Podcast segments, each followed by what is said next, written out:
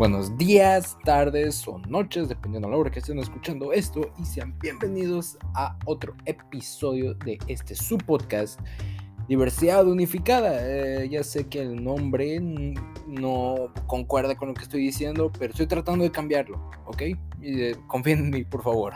Muy bien, ya poniendo eso de lado, vamos a hablarles el episodio de hoy de un tema que creo yo que es extremadamente relevante, que por así decirlo es el derecho. Vamos a hablar eh, junto con mis compañeros eh, sobre lo que es el derecho en aspectos generales, eh, lo que, por así decirlo, en cómo nos puede ayudar, entre otras cosas. Es que no, les quiero arruinar lo que va a venir, así que este es el inicio de este subpodcast, Diversidad Unificada, y el tema de hoy es el derecho.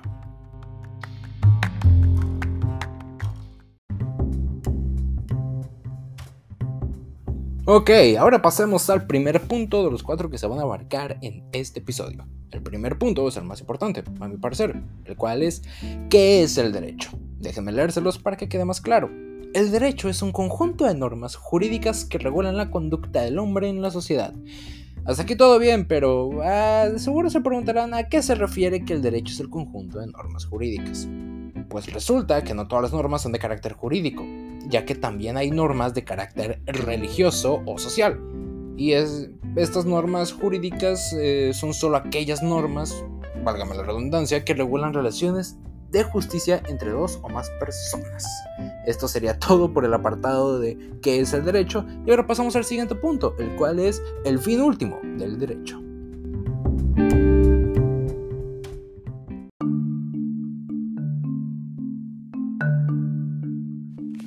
El fin último del derecho es alcanzar la justicia. En efecto, el nombre de la justicia es que nacen los ordenamientos jurídicos a nivel mundial, como una forma de proteger los derechos fundamentales del hombre en una época determinada.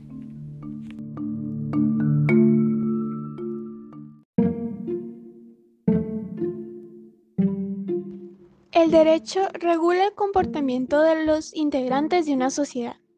Por eso, aunque a veces no podamos percibirlo, está presente diariamente en nuestra vida cotidiana. La función del derecho es evitar el caos, planeando reglas que faciliten la convivencia en la sociedad. Se basa en los principios de justicia, seguridad y orden. Un ejemplo de esto sería cuando los papás inscriben a sus hijos en la escuela, siguiendo normativas del derecho civil.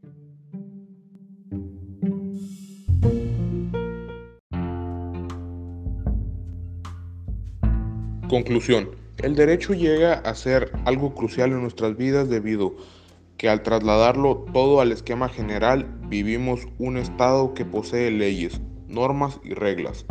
Es nuestro deber como ciudadanos responsables conocerlas y saber cómo funcionan para evitar futuros problemas relacionados con temas legales, documentación, entre otras.